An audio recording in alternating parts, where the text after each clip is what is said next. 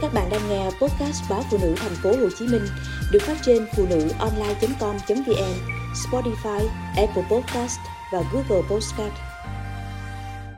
Phút dùng dằng của người thứ ba. Cô nhớ đến việc chồng ngoại tình. Người mạnh mẽ như cô tưởng chừng không đứng vững. Vợ anh hiền lành yếu đuối, liệu có vượt qua nỗi đau bị phản bội? Ngày hẹn đã chốt. Chỗ hẹn là một quán cà phê lãng mạn trong thành phố. Anh có vẻ hứng khởi, không kém gì cô. Người ta bảo, tình cũ không rủ cũng tới. Quả không sai. Cô thấy thú vị với ý nghĩ mọi sự đang diễn ra như cô mong muốn. Cô chọn sẵn chiếc váy ưng ý nhất, để riêng cùng đôi giày tông xuyệt tông, và nôn nóng đếm ngược từng ngày. Chẳng phải cô đã khao khát được gặp lại anh sao? Trong một phút tò mò, cô lần vô địa chỉ Facebook anh cho, để rồi phát hiện Facebook của vợ anh qua những bức ảnh gắn tên anh trong đó. Sau khi chia tay, cô từng nghĩ một người tinh tế mà lãng mạn, sâu sắc nhưng khó tính như anh sẽ lấy ai khác, chứ không thể như người phụ nữ cô vừa thấy trên Facebook. Cô ấy vừa mập, thấp, vừa quê mùa, thô kệch, lại làm công việc chẳng sang cả gì. Chưa kể, lớn hơn anh những sáu tuổi. Nhìn hai người sánh đôi trong những bức ảnh thiếu cân xứng, người ngoài hẳn không tránh khỏi ý nghĩ cuộc hôn nhân của họ bắt nguồn từ một lý do uẩn khúc nào đấy hơn là tình yêu.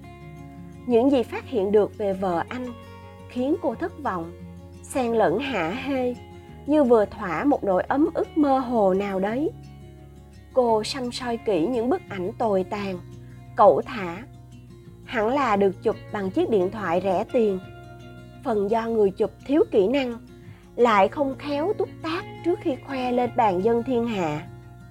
Đọc những dòng chú thích thô vụng, viết một câu thì sai chính tả gần nửa, nhưng không giấu được sự thương yêu của chị vợ dành cho anh. Không dưng, cô ngẫm ngợi nhiều điều. Bên cạnh anh phơi phới, trẻ trung, với dáng dấp thể thao, yêu đời, nét mặt chị khắc khổ, cam chịu, phảng phất nét buồn phiền, u uẩn. Hẳn cuộc hôn nhân của chị không ít sóng gió. Thêm một cú sốc lớn nào đó xảy ra, liệu chị vẫn tỉnh tại vì đã quen nhẫn nhịn, hay sẽ khiến chị đổ gục vì đã quá sức chịu đựng? Không dưng, cô nhớ đến mình, đến việc chồng từng ngoại tình dẫn đến ly hôn. Người mạnh mẽ quyết liệt như cô tưởng chừng không vượt qua được nỗi đau quá lớn ấy. Vợ của anh trông giản dị, hiền lành thế kia, liệu có vượt qua nỗi đau bị phản bội? Còn đứa con gái xinh xắn, giống hệt anh lúc nào cũng âu yếm, quấn quýt ba trong những bức ảnh kia, hẳn đang tuổi có bạn trai. Cô bé sẽ thế nào khi biết ba có người đàn bà khác?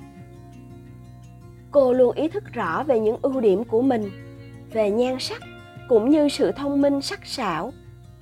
Thời đi học, cô luôn đứng đầu lớp, ra trường và sớm thành đạt hơn bạn cùng tuổi. Cô dễ dàng bỏ xa các đồng nghiệp để đạt đến vị trí như bây giờ, kể cả việc gạt bỏ các đối thủ để giành được các gói thầu cho công ty cũng không làm cô nao núng. Nhưng trong cuộc chiến này, nếu có thể gọi đó là cuộc chiến, cô bỗng dưng chùn lại. Không phải cô e ngại phần thua, vì rõ ràng đây là một cuộc chiến không cân sức, đôi bên không tương quan lực lượng. Khi cô tự thấy mình có quá nhiều điểm nổi trội hơn đối phương, càng trải nghiệm, cô càng nhận thức rõ hơn cái gọi là báo ứng. Có những điều trước kia cô chẳng tin, nhưng giờ cô lại tin quả báo nhãn tiền, chứ chẳng đợi đến kiếp sau. Gia tài của cô sau ly hôn chính là đứa con gái duy nhất. Nếu vì những gì cô gây ra cho người khác ở đời này mà con gái cô phải nhận lãnh hậu quả ở đời nó, thì cô sẽ phải hối hận truyền kiếp.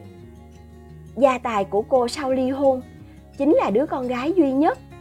nếu vì những gì cô gây ra cho người khác ở đời này mà con gái cô phải nhận lãnh hậu quả ở đời nó, thì cô sẽ phải hối hận truyền kiếp.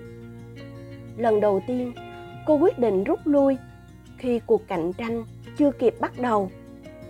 Cô nhấn nút xóa dòng tin nhắn sau cùng, trả lời cho tin nhắn hủy cuộc hẹn với anh trước khi chặn dãy số quen thuộc.